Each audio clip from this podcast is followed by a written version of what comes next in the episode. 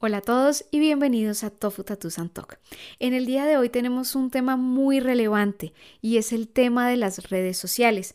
Es algo que hace parte de nuestras vidas y nos afecta a todo, y por lo tanto es muy importante conocer cómo funciona y cuáles son sus ventajas y sus desventajas. Bienvenidos.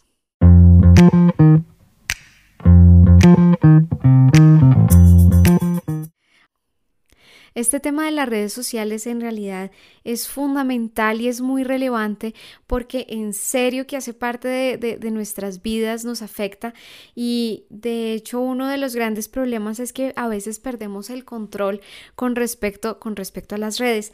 Entonces, por ejemplo, en la clase de español siempre hay una clase dedicada a redes sociales justamente para poder discutir y hablar de estas ventajas y desventajas que tiene.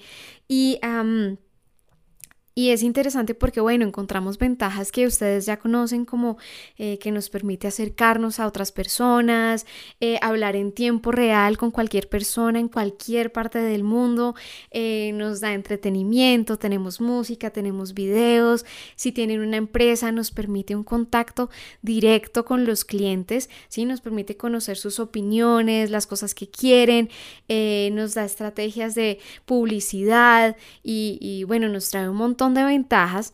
Y cuando hablamos de las desventajas, pensamos en la adicción al internet, en perder contacto con las personas que queremos, en el bullying a través de las redes, nos puede llevar a una baja autoestima al estarnos comparando constantemente con otras personas. Y en realidad esto es por mencionar algunas de las ventajas y desventajas que tiene las redes sociales. Y, por ejemplo, en la clase que tenemos, pues la conclusión con los estudiantes siempre ha sido que en general el problema no es la tecnología, sino el uso que le damos a esta. Entonces, si paso mi tiempo, por ejemplo, estudiando o aprovechando las redes para mi trabajo y los uso como herramientas, pues en teoría no hay ningún problema y puede ser algo, de hecho, bastante positivo en nuestras vidas. Sin embargo, les comento que, bueno, hace poco vi el documental del Dilema Social y fue un documental que me recomendaron muchos de los estudiantes y que si no lo han visto, lo recomiendo totalmente. Y viendo este documental me di cuenta de este punto. Y es que siempre cuando hablamos de redes estamos hablando de ventajas, desventajas y lo que les acabo de decir, que es algo que... depende de nuestro uso. Entonces, y nos referimos a la tecnología como algo neutral. Sin embargo, después de ver este documental, estudiar muchos otros recursos para analizar esto, pues me di cuenta que en realidad no es tan neutral, ¿sí? Digamos que es todo un sistema diseñado para capturar nuestra atención. Entonces, no solo tenemos... sí, un montón de ingenieros, de psicólogos y de personas que son expertas en la persuasión, que de hecho pueden anticipar nuestras acciones, ¿sí? Sino que hablamos de todo un sistema que tiene como objetivo capturar nuestra atención. Entonces, claramente no es algo neutral. Uno de los argumentos es que, digamos que se evoluciona a través del tiempo, ¿sí? Entonces, digamos que antes era la radio, luego, por ejemplo, el teléfono. Entonces, por ejemplo, hace par de generaciones los chicos pasaban mucho tiempo en el teléfono hablando con sus amigos y pues digamos que ahora tenemos el internet. Y el argumento de muchas personas es que es la tecnología, todo requiere un avance y simplemente debemos adaptarnos como a estas nuevas formas de comunicación. Sin embargo, y lo dicen en el documental y desde ahí esto me parece un punto importantísimo, y es que, por ejemplo, antes cuando los chicos pasaban mucho tiempo comunicándose a través del teléfono, pues no habían miles de ingenieros en medio de esa comunicación manipulando cada acción que uno tomaba. Sí, podías hablar, pero era una comunicación directa con alguien. Claro, habían medios que están pendientes como de tu comportamiento y que buscan que tú compres, pero no al nivel que la tecnología permite en este momento. Entonces, yo creo que el punto principal de esto es entender que en este momento no podemos hablar de una neutralidad de la tecnología. Y después de reflexionar sobre esto, sobre cómo funciona y los alcances que puede tener esta tecnología a través de las redes sociales, está, yo creo que el punto principal de todo esto, y se reduce a una sola palabra: la atención, ¿sí? Y yo hice este episodio para el podcast y este video pensando en los dos lados, ¿no? Digamos que está el sistema de las redes sociales, que lo que busca es capturar nuestra atención, ya que nosotros en realidad somos el producto, ¿sí? Cuando digo que somos el producto es que nuestra atención es lo que venden. ¿Y a quién se lo venden? A las personas que hacen publicidad. Entonces, ¿qué pasa? Entre más tiempo pasamos en la red, pues ellos ganan más dinero porque pueden presentar más anuncios y muy sutilmente cambian nuestro comportamiento, ¿sí? De acuerdo a lo que ellos necesitan vender y lo que necesitan promocionar. Entonces, en el documental lo mencionan y dicen que cuando tú no pagas por algo, en realidad tú eres el producto. Pues esto es lo que vemos en las redes sociales, ¿sí? Entre más tiempo pasamos, hay más anuncios, hay más publicidad, y este es el problema de la forma en que está pensada esta publicidad, y es nuestra atención lo que realmente compran. Y aquí es donde se deriva todo, porque digamos que antes de analizar esto, pues yo era una gran defensora de que las redes sociales son buenas si tú le das un buen uso, pero viendo el documental me doy cuenta que no es suficiente con pensar en que depende del contenido que yo vea está bien o está mal. ¿Por qué? Porque independientemente de que yo pase todo mi día estudiando, usando las redes sociales, o que pase todo mi día viendo gatitos o viendo perritos o viendo videos chistosos, pues en realidad es ese tiempo que uso el que ellos usan para promocionar. No importa cuál sea el contenido. Sí, lo importante es cuánto tiempo pasas ahí, cuánto tiempo estás ahí, porque a pesar y por más conciencia que tengamos de hacer algo específico, por ejemplo, estudiar, resulta que estas redes están diseñadas para captar tu atención, ¿sí? Entonces, por ejemplo, YouTube tiene un montón de videos sugeridos, entonces puede que inicies con la intención de ver un video para estudiar algo específico y terminas viendo videos graciosos o videos de animalitos o de algo, porque no les importa cómo, sino les importa retener nuestra atención y pasar el mayor tiempo posible en frente de una pantalla. Digamos que este es el objetivo final de las redes sociales, que pasemos todo nuestro tiempo, todo el tiempo que sea posible allí. Entonces acá es cuando a mí personalmente se me cae la idea de no importa qué tanto tiempo pase si es estudiando, porque esto está tan bien armado, está tan bien estructurado, que de hecho ellos anticipan nuestros comportamientos, los manipulan y con cosas muy sutiles pues van a cambiar nuestras formas de pensar, e incluso pueden hacernos comprar algo sin que nos demos cuenta.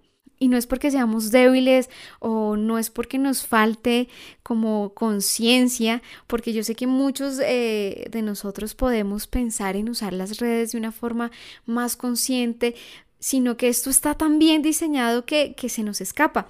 Entonces, por ejemplo, en la clase que tenemos con los estudiantes sobre tecnología y sobre redes, el comentario común, porque nadie se salva a esto, es que no, yo vi una notificación o vi algo que me gustó y entré y tenía pensado estar 5 minutos en las redes, y cuando me di cuenta había pasado 1 hora, 2 horas. Entonces, ese es el problema, que se aprovechan como de esas debilidades, porque a ellos no les importa tus relaciones personales, tu crecimiento personal, tu familia, ¿sí? A ellos les importa es que tú estés todo el tiempo frente a una pantalla, y está diseñado de esa forma. Y por más conscientes que seamos, pues a veces terminamos cayendo en esa trampa.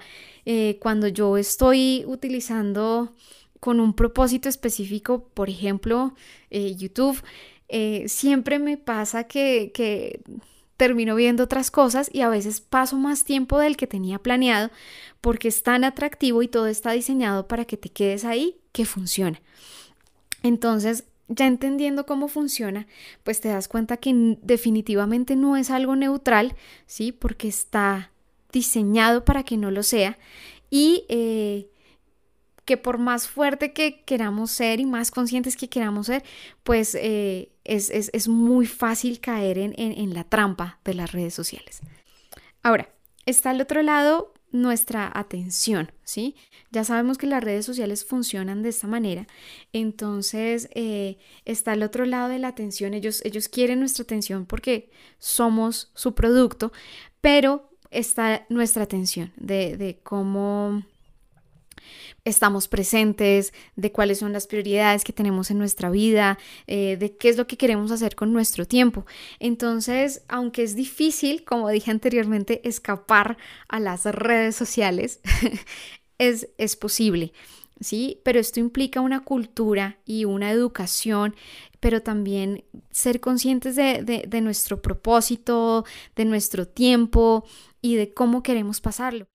Entonces es muy importante que entremos a evaluar cómo estamos pasando nuestro tiempo, si por ejemplo los que tienen hijos, si están pasando suficiente tiempo con sus hijos o con su familia o en contacto con la naturaleza o haciendo cosas realmente importantes en su corazón.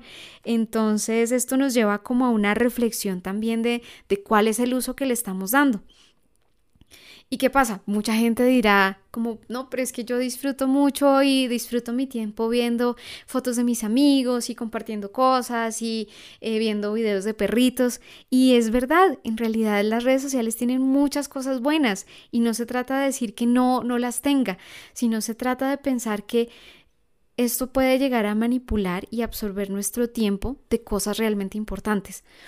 Entonces no está mal ver videos graciosos un rato, pero si ese rato se convierte en 3 horas, ¿sí? Se convierte en 5 horas y se convierte en tiempo que tú ibas a disfrutar, por ejemplo, jugando en el parque o haciendo otra cosa, pues estamos hablando de un problema, de cómo manejamos y cómo pasamos nuestro tiempo. Entonces yo creo que sí tenemos que tener un poco de intención, de conciencia cuando usamos estas redes sociales. Ahora bien, hay muchas cosas que se pueden hacer al respecto. Digamos que dentro de la industria, como van a ver en el documental, o como ya lo vieron en el documental, pues hay personas interesadas en cambiar todo este sistema. Entonces dicen que en la medida en que los usuarios pidan un cambio, ¿sí? De cómo funciona esto, depende también de nosotros demandar esos cambios, de que sea plataformas o sistemas de redes mucho más humanos, que se preocupen en realidad por esas cosas importantes de las que hablamos previamente. Y eso cambia en la medida en que los usuarios también exigen esos cambios. Pero si nos quedamos hipnotizados y nos quedamos como zombies frente a las pantallas y no nos damos cuenta del problema tan grande que esto significa, pues en realidad no van a haber cambios. Entonces, uno de los primeros pasos es obviamente como usuario empezar a demandar y a exigir estos cambios, y entre más exista una conciencia más grande sobre esto, pues se va a hacer mucha más presión para que empiece a cambiar esta situación. Ahora, mientras cambian obviamente estas empresas, pues tenemos que hacer cambios por nuestra cuenta que nos permitan alejarnos un poco de las redes y nos permitan tomar un poco el control sobre esta situación. Ahora, la pregunta del millón de qué podemos hacer para cambiar esta situación mientras hay cambios más grandes desde las empresas que producen y fabrican y hacen estas redes. Es como qué acciones podemos hacer para nosotros poder controlar un poco más esto. Entonces, en el documental y en algunas páginas que voy a dejar abajo van a encontrar algunas recomendaciones, y de las que yo tengo que, en mi caso, creo que han funcionado muy bien, son las siguientes. La primera es desinstalar todas las aplicaciones que en realidad no traigan valor a tu vida, que no sean importantes, que no sean fundamentales, o con las que veas que ya tienes una adicción muy grande. Entonces, si es posible desinstalarlas, pues sería perfecto. El segundo, porque yo sé que muchas personas no van a desinstalar sus aplicaciones, es desactivar las notificaciones. Las notificaciones son un enganche para atrapar tu atención. Entonces, al ver una simple notificación de una foto o de que alguien te mencionó en un comentario, pues esto te va a llevar a revisar y automáticamente vas a quedar enganchado otro tiempo ahí. Entonces, al apagar las notificaciones vamos a evitar esta tentación de quedarnos mirando un rato. Porque en el documental cuentan, ¿no?, que hacer scrolling es como las máquinas tragamonedas en las que tenemos esta sensación de gratificación instantánea de seguir más, de querer más, y pues eso nos tiene ahí agarrados y pendientes. Entonces, una forma muy buena es apagar las notificaciones, que funciona muy bien y lo digo por experiencia propia. La tercera recomendación es no guardar cookies en los equipos. Bueno, otra recomendación es no ver los videos recomendados de YouTube, porque estos videos recomendados están pensados exclusivamente en todo lo que a ti te gusta y te va a mostrar todo lo que te puede llegar a gustar para tenerte ahí pegado. Entonces, usar, por ejemplo, YouTube o Facebook o cualquiera de estas redes sociales con un propósito muy claro, con una intención muy clara. Entonces, si vas a entrar a ver algo específico, mira hacia algo específico y no más, o decide tú qué quieres ver, ¿sí? Pero no entres al juego de las recomendaciones, porque es la forma en que entran en tu mente y hacen que te quedes más tiempo. Busca exclusivamente lo que necesitas. Existen algunas extensiones de Chrome que te permiten quitar anuncios, quitar recomendaciones. Entonces, en la cajita de abajo voy a dejarles algunos links si quieren instalar estas extensiones que facilitan un poco más el proceso de bloquear todos estos anuncios. Antes de compartir cualquier cosa que veas en Facebook o en Instagram o en YouTube, es importante revisar qué fuentes son, ¿sí? Porque cuando no revisamos las fuentes, pues vamos a lo que son las noticias falsas y a reproducir información que puede ser completamente errónea y que no aporta en nada. Entonces, sí es importante revisar qué fuentes estamos leyendo cada día. No darle dispositivos electrónicos a niños, ¿sí? Digamos que en la infancia es importante que desarrollen otro tipo de habilidades. La tecnología la pueden revisar después. Entonces, de hecho, las personas que crean todos estos dispositivos y redes, pues no se las dan a sus hijos, o si se las dan, tienen un tiempo limitado. Entonces, no tienen el permiso de estar todo el tiempo allí, porque saben cómo funciona. Entonces, entre menos los niños puedan tener acceso a estas redes y dispositivos, mucho mejor.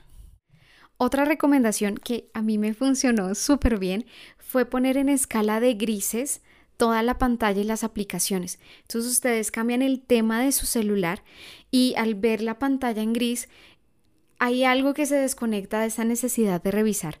Por alguna razón, los colores te activan y te dan ganas de chequearlo y de revisarlo. Obviamente, eso está muy bien diseñado y planeado y está diseñado para que nos quedemos ahí pegados. Entonces, al poner el celular en grises, funciona perfectamente. Yo miro el teléfono, miro el celular y no me dan ganas de revisar todas las aplicaciones. Entonces, ese es un buen tip que me funcionó a mí, y si lo hacen, luego me cuentan si les funciona o no.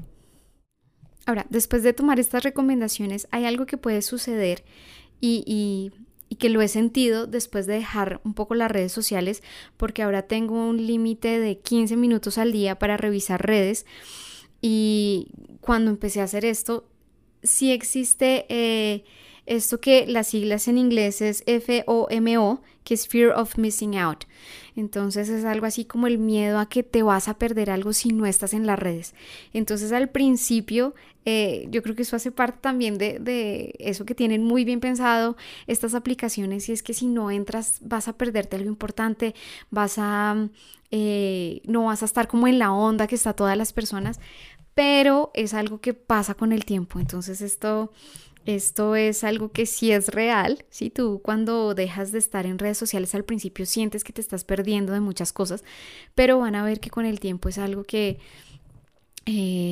pasa y que ya no te preocupa y no sientes que te pierdes nada importante. Bueno, espero que este episodio haya sido un poco informativo y espero que puedan sacarle un poco de tiempo al documental. Voy a dejar otros links sobre este tema porque sí me parece fundamental que veamos el problema que tenemos enfrente, porque yo creo que el problema de esto es que como es algo tan normal y tan natural para nosotros ahora, pues no lo vemos como un problema, no lo vemos como algo real, ¿sí? Para nosotros es pasar un tiempo en el celular, o cuando estamos incómodos poder revisar algo, o cuando no hay tema de conversación pues siempre tengo el celular. Entonces es como esa forma de evadir esos momentos, de estar distraído, y lo vemos como pues algo que en realidad no es tan importante, ¿sí?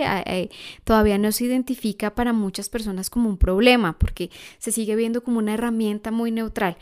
Pero yo creo que ya analizando un poco este documental, la información que nos dan las mismas personas que trabajan en el diseño de esto, pues podemos ver que hay un problema muy grande, que ya se están viendo como las secuelas, ¿sí? Lo que está dejando en la sociedad esto, y que es un tema que es importante empezar a hablar, empezar a cambiar hábitos, empezar a demandar cambios grandes para que esto no nos absorba y no perdamos cosas realmente importantes por seguir como en esta corriente sin pensar y sin tomar conciencia. Entonces, como siempre, en el PDF pueden encontrar algunas preguntas sobre este tema, palabras claves que les ayudarán a entender el episodio, y cualquier comentario, cualquier duda, cualquier opinión, pues es bienvenida como siempre. Les envío un saludo con mucho cariño y mucho amor, y nos vemos en un próximo episodio.